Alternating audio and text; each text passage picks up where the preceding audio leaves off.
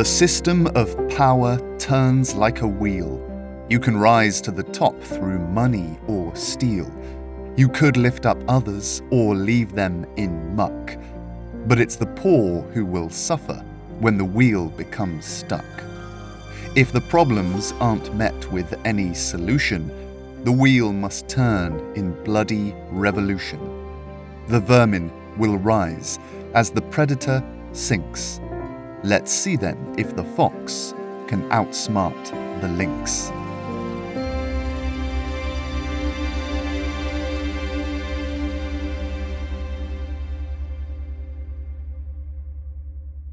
In an opulent office on the top floor of the Werdian headquarters in Fridos, Lillian Lausanne is standing stock still.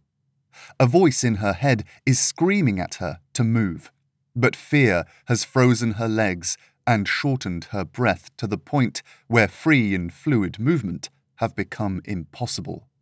The man in front of her, a young Werdian officer, just drank an entire canister of nightshade and Lillian was having difficulty knowing how to react. She could run out of the office door and be faced with the remaining Werdian force, or she could stick to the original plan and try to get out of the window and climbed down the wall of the building to street level. As she watched the last drop of purple potion fall into the man's mouth, she tried to swallow the lump that was forming in her throat. Suddenly, he dropped the canister and doubled over clutching his stomach. The container hit the carpet with a thud and rolled towards Lillian's feet. A memory sparked in her mind. The last time she'd watched someone take nightshade, the same thing had happened. Alexei Gennaro, the self proclaimed freedom fighter, had drunk the potion near Chekad Square. The same thing had happened to him as was happening to this young officer right now.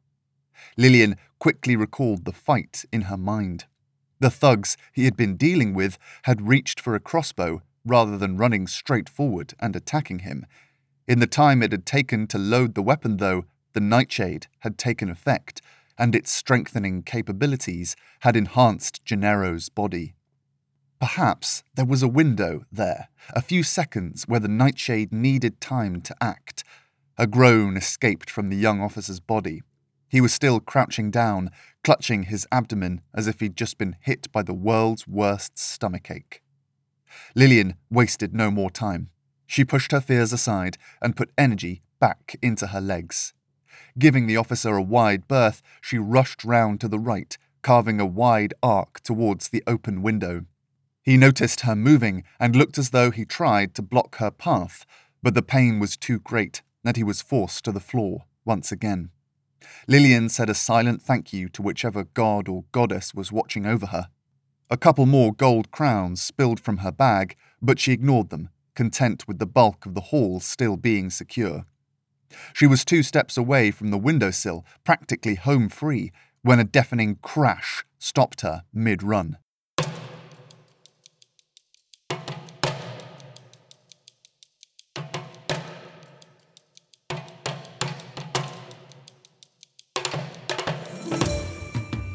The young officer had crawled over to the desk, reached up to grab a heavy glass paperweight, and had hurled it at Lillian. Thankfully, the nightshade was still taking effect, so his aim had been off and the heavy orb had hit the wall, shattering into a thousand glass shards upon impact. Lillian cursed his persistence. Before she could take another step, he had reached for a candelabra and was throwing that as well. This time, his aim was better, and Lillian had to take two steps back to avoid it. The candles fell away mid-air, and the heavy metal object hit the wall with a clang before falling to the floor. Lillian glanced over at the wall. The impact had left a large dent in the panelling. She cursed. The nightshade was taking effect. Within a few seconds, he would be filled with years of amassed strength and reflexes. She looked back at him in time to dodge a book aimed at her head. His eyes were already beginning to bleed that eerie purple ichor, the telltale signifier of a nightshade user. His breathing was becoming heavier too. Occasionally, he would let out a grunt when he threw something, and when he spoke, his voice was noticeably deeper. I will stop You. Lillian had run out of time. What's more, she was pinned in the corner. She'd let her opponent control the middle of the space, and he had a large supply of projectiles to hand. These were basic mistakes, and she cursed her panic stricken brain for letting her make them. Mr. Attercop would not be happy. She spun to her right to dodge an incoming inkwell. It exploded in a shower of black liquid when it hit the wall.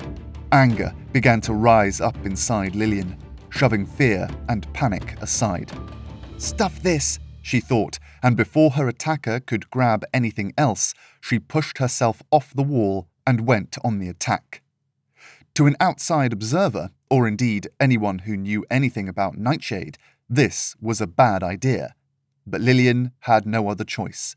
He was blocking her exit and would only keep growing stronger unless she put him out of action. She dodged left and right as she moved towards him, trying to confuse his ichor addled eyes. He focused his attention on her, and Lillian saw his fingers widen.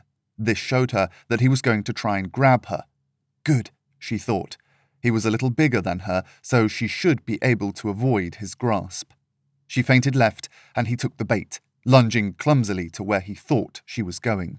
Instead, Lillian dropped down and disappeared from his line of sight, using her forward momentum to propel herself between his legs. She stood up quickly, but not to her full height. She had anticipated his twisting backward punch, and so remaining crouched, she kicked out at his knee. His centre of gravity was off from the twist, and as Mr. Attercop had once said, you can be as strong as you like, but you can't beat gravity. And so Lillian used gravity to her advantage, shoving the officer with all her might as he tried to find his footing after the kick. Luckily, it worked. The officer fell, and so now Lillian had the advantage. She reached blindly behind her at the desk and closed her fingers on the first thing she came into contact with. It was cold and heavy. Lillian had to shift her body to compensate for its weight. She brought the object up and over her head just as the officer was beginning to stand up.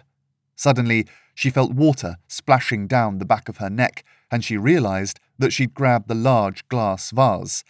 There was no time to reconsider.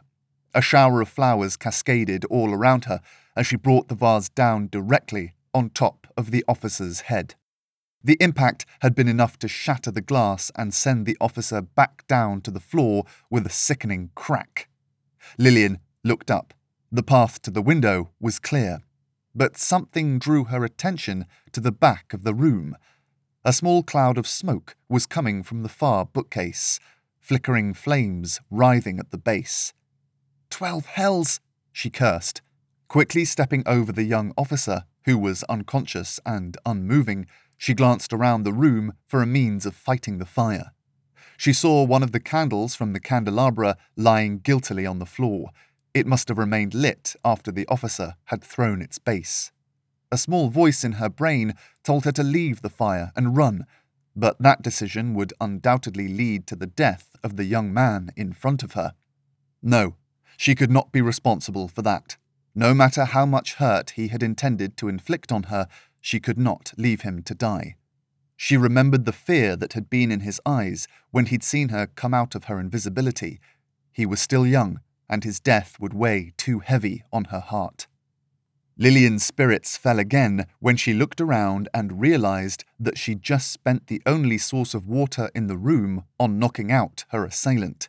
Muttering several more curses, she scanned the office.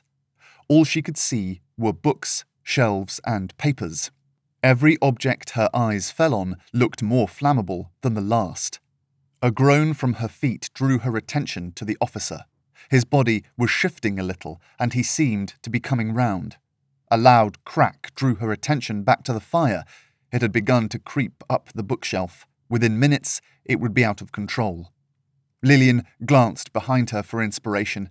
There was a small glass shelving unit on the opposite wall to the window, on it were several decanters and glass bottles containing different coloured liquids. She ran over to it and grabbed one, acting on pure instinct at this point. Thankfully, common sense still resided somewhere in her panicking mind. She unstoppered the bottle and sniffed the contents. She reeled back at the pungent and unmistakable odour which invaded her nostrils and stung her eyes. Alcohol. If she'd thrown this on the fire, the whole room would have gone up like the Garrows barn. She threw the bottle to one side in frustration, all decorum having left her. She went back to the bottles and looked for anything clear. Surely whoever worked here must mix their spirits with something, she thought, picking up bottle after bottle and smelling the liquid inside. Finally, on the fourth bottle, she couldn't smell anything. Her heart jumped with joy. Water. Lillian rushed over to the bookshelf. The flames were up to her eyeline now. She had to cover her mouth and nose with her sleeve as she approached the blaze. Her eyes hurt from having to keep them open amidst the cloud of ash that was now spewing out of the bookshelf. She focused them on the base of the fire and tipped the bottle over it as best she could.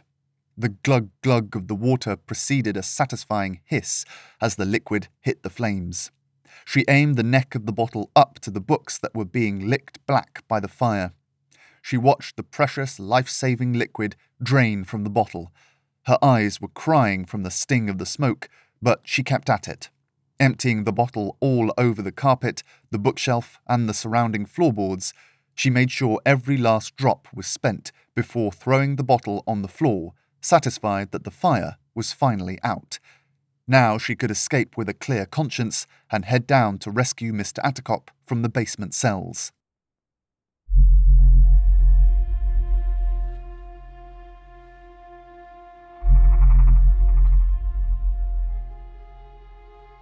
Just then, she heard a scraping, shifting sound coming from behind her.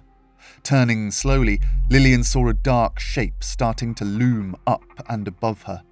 All the air left her lungs, all the strength drained from her legs. The young Werdian officer had woken up, the nightshade having quickened his recovery, and he was standing with his left arm raised above his head. In his hand, suspended as if by magic or some deific power, he held the massive wooden desk. Lillian took a gulp of air, but coughed it back out quickly as the hot ash from the fire still choked the air around her. She tried to spit and splutter a word, a cry for help, anything, but no words escaped her.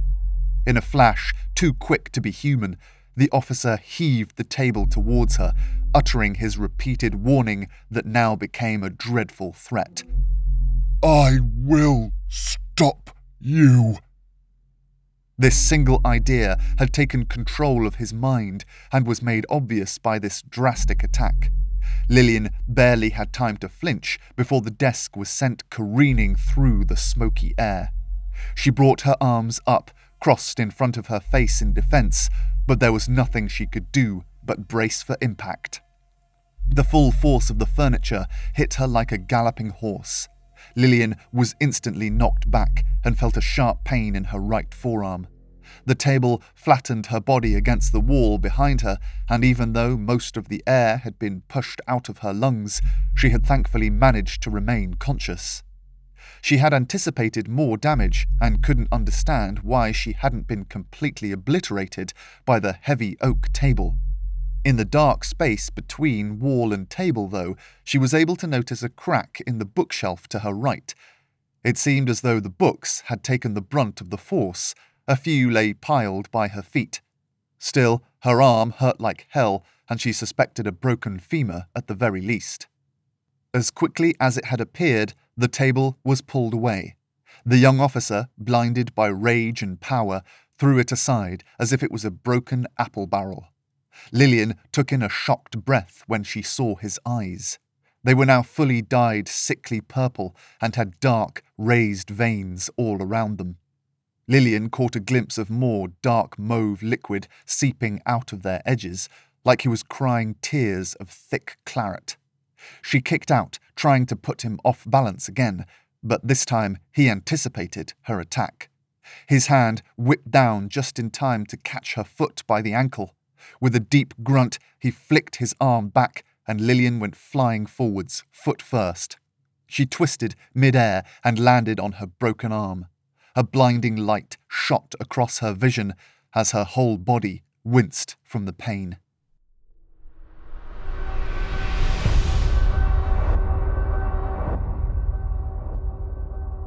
Lillian tried to open her eyes, but her vision was blurry from the impact. Determined not to give up, she attempted to stand, but it was no use. In two seconds, the officer was on her, and she felt a pair of abnormally strong hands grip her shirt and trousers. Her vision returned in time for her to see the carpet rush back into the distance as she was unceremoniously hoisted into the air. Lillian began to kick and flail above the officer's head, sending the odd gold coin flying out of her bag, but to no avail. The officer's grip was too strong, and even punching him in the head, which she managed to do twice with her good hand, was useless. The officer ignored the blows like they were flies buzzing about. Lillian felt a new kind of dread when she looked up and realized she was being walked towards the window. Her mind reeled, and she resorted to desperate pleas. No, I beg you, you don't have to do this. Stop, please, stop. But her prayers fell on deaf ears, and with a final lurching heave, Lillian was thrown out of the open window.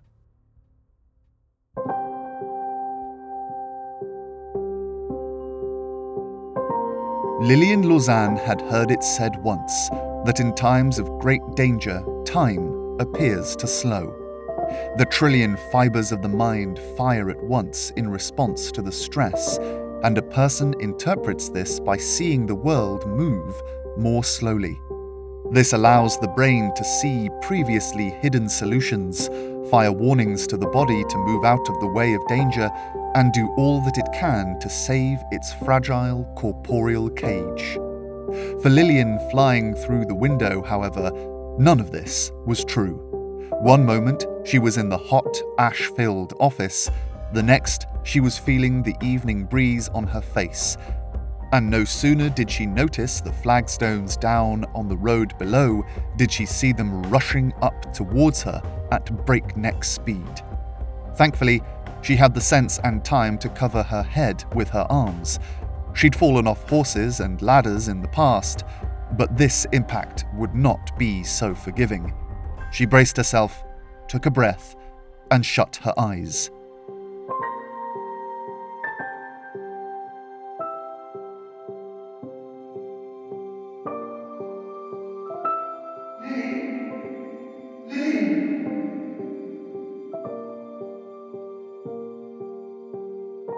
After some time, Lillian was not sure exactly how long. She began to hear something. Through fuzzy darkness, a voice was speaking. Was it saying a name? Yes.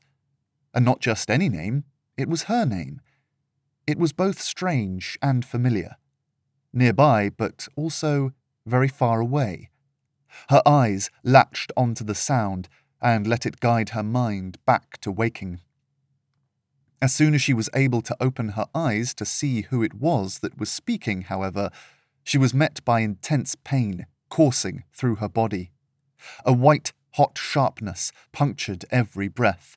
A heavy stinging came from her right arm, and her head was beating out a rhythmic, throbbing ache which blurred her vision and muddled her mind. The voice nearby was persistent, though, so she opened her eyes to try and make sense of her surroundings. Although the sun was setting, there was still enough light to make her eyes hurt. Lillian! Oh, you're awake! Thank goodness! She recognized the voice just as its owner came into focus. Catherine? Lillian tried saying her friend's name, but only a quiet, creaky whisper came out.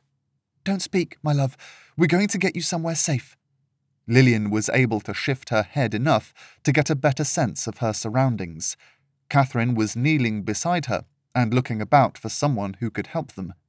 The sky was tinted pink by the setting sun, and despite the fact that it was a warm, balmy evening, a large, dark cloud hung above them. She followed the cloud, which was moving at an alarming rate, and saw that her eyes had deceived her again. This was no storm cloud, but a steady stream of black smoke pouring out of several of the windows above her. Odd, she thought. She could have sworn she had put out the fire. The memory of the blaze sparked the rest of her mind to life, and Lillian could suddenly remember everything that had happened prior to her untimely ejection from the building via the office window. She had no idea why Catherine was here, but before asking, she decided to check to see whether her bag of coins was still by her side. She lifted her head slightly, sending a jolt of pain down her neck, but she saw it, tucked under the small of her back. Her right hand went to touch it, and she could feel the hard metal beneath the canvas. It was all there. Technically, she had succeeded in leaving the building with the contents of the coffers, but it was a bit of a Pyrrhic victory considering her current condition. And Mr. Attercop?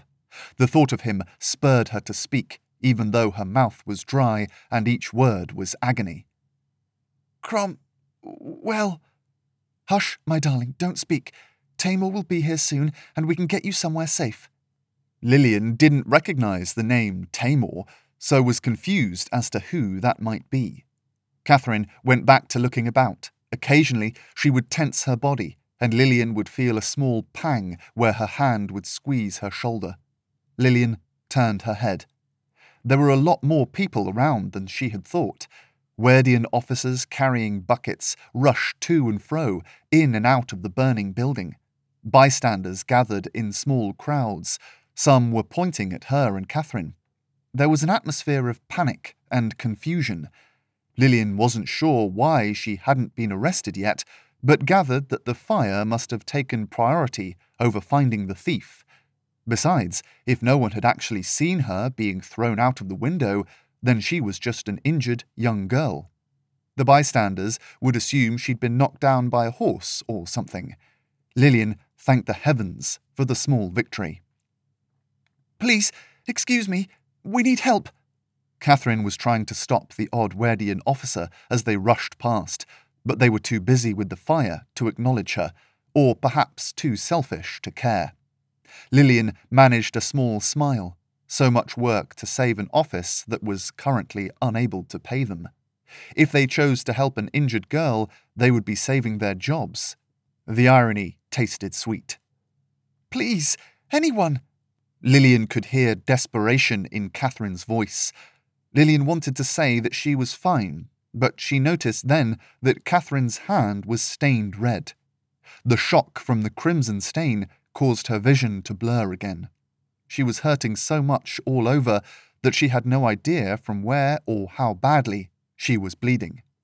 She looked back up at Catherine, and her vision focused enough to see that she was crying. Please, I need help. My friend is hurt. Her quiet pleas had become desperate shouts, but still no one paid her any attention. One officer even jostled into her and carried on without so much as an apology. Catherine began to sob. It hurt Lillian to see her friend like this. She wanted to say that she was okay, but the words caught in her throat, which was itself a sign that she was not okay.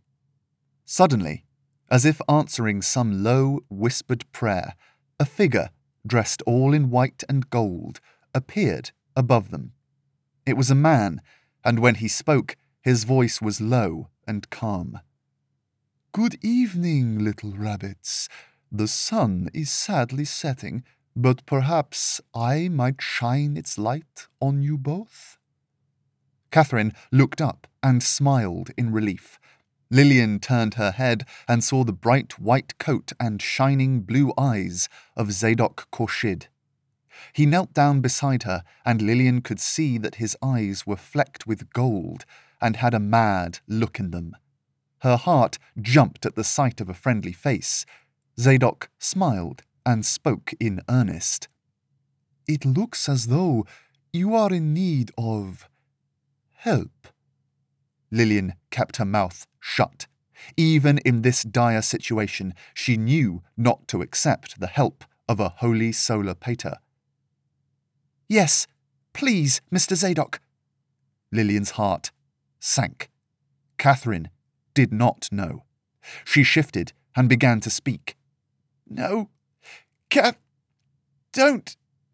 Please, Lillian, try and be quiet. See, Mr. Zadok, she's hurt.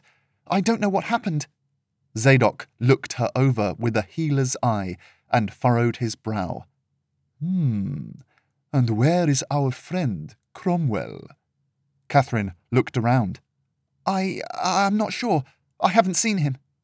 Zadok looked once at Lillian, who met his eye with what she hoped was a stern, disapproving expression. Zadok then saw the bag at her side, looked back at the burning building, and piece the whole thing together. I think I understand. If my supposition is correct, Cromwell will be somewhere in there, doubtless fearful for his life. The fire is spreading quickly. Catherine began to breathe quickly, taking big gulps of hot, ash filled air with each panicked breath. Could you help him, too? she asked, her voice laden with despair. Zadok responded with a shining, bright smile. Yes, that should not pose a problem. Catherine looked relieved. Thank you, Mr. Zadok, thank you. Now, if you could help me lift Lillian. Zadok interrupted her. No need, my dear. Just hold out your hand and speak aloud that you officially and unequivocally require and desire my help, in full knowledge that I am a practitioner and pater of the Holy Solar Order. Give me your hand, child, and all will be well. Catherine did as she was told. She looked confused, but seemed ready to do anything in order for help to be given, even a silly thing like shaking hands. Lillian tried to protest. No, Ca- Catherine, don't. Yes, fine, she went on, ignoring Lillian. I officially ask for your help. Now, if you could just. Zadok interrupted her by going to touch her outstretched hand. Lillian could only look on in horror as he turned Catherine's palm to face the sky and then sandwiched it between his two hands. He was kneeling now and had his eyes closed as if in prayer. When he spoke, his voice was different, a little deeper, perhaps more serious. I accept your request, and by the power of the sun shall fulfill your wish above and beyond the capacity of mortal men. Catherine's face was a picture of confusion. Lillian cursed her broken body and knew that if she survived, she would live to regret being unable to stop the pact that had just taken place before her. The sun finally set behind the old volcano, but the light began to grow.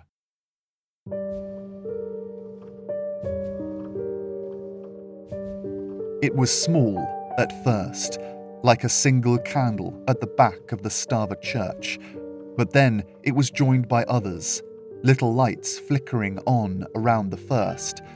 Within seconds, Lillian was surrounded by a light as strong as a small fire.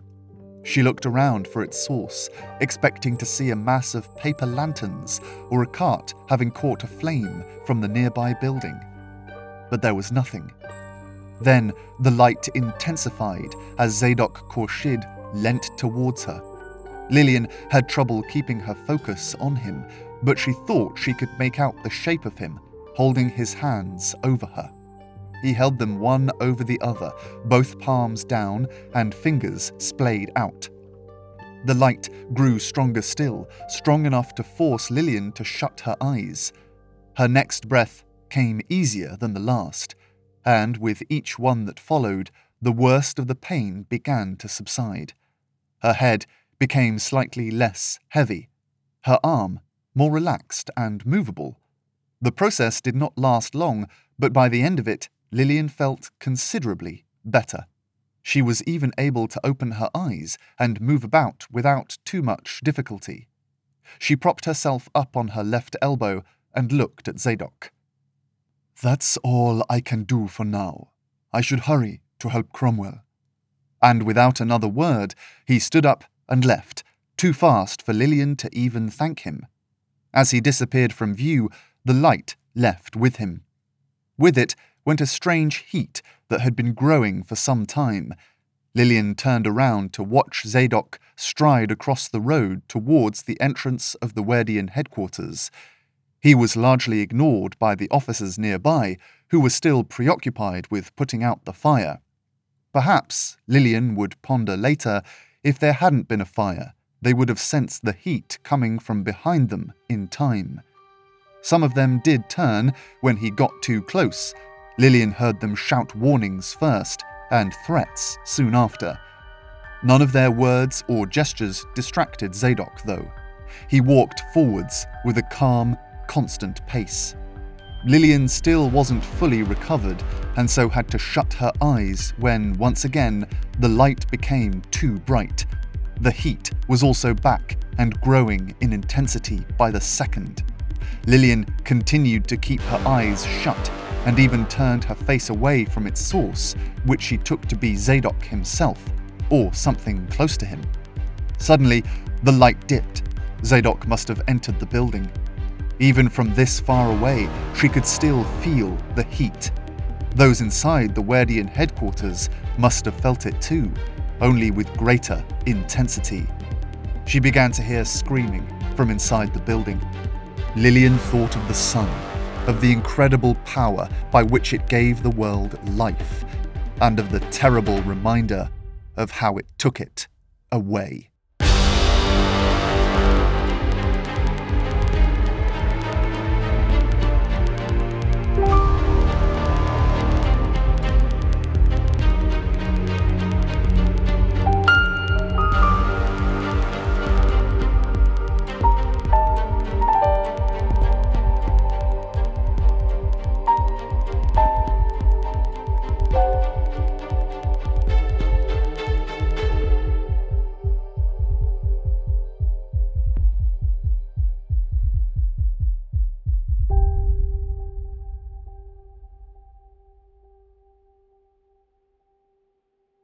Hello, thank you for listening to episode 43.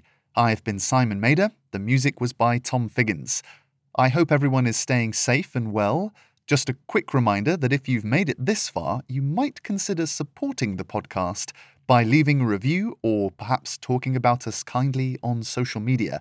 We're at Ben Luna Podcast on most platforms. We also have a Patreon page where you can pledge to give just a little bit each month. The price of oh, I don't know, a central London cup of coffee every month uh, really goes a long way. Plus, you get some extra content and personalised goodies as well. Thanks for listening. And Ben Luna is supported using public funding by the National Lottery through Arts Council England. Goodbye.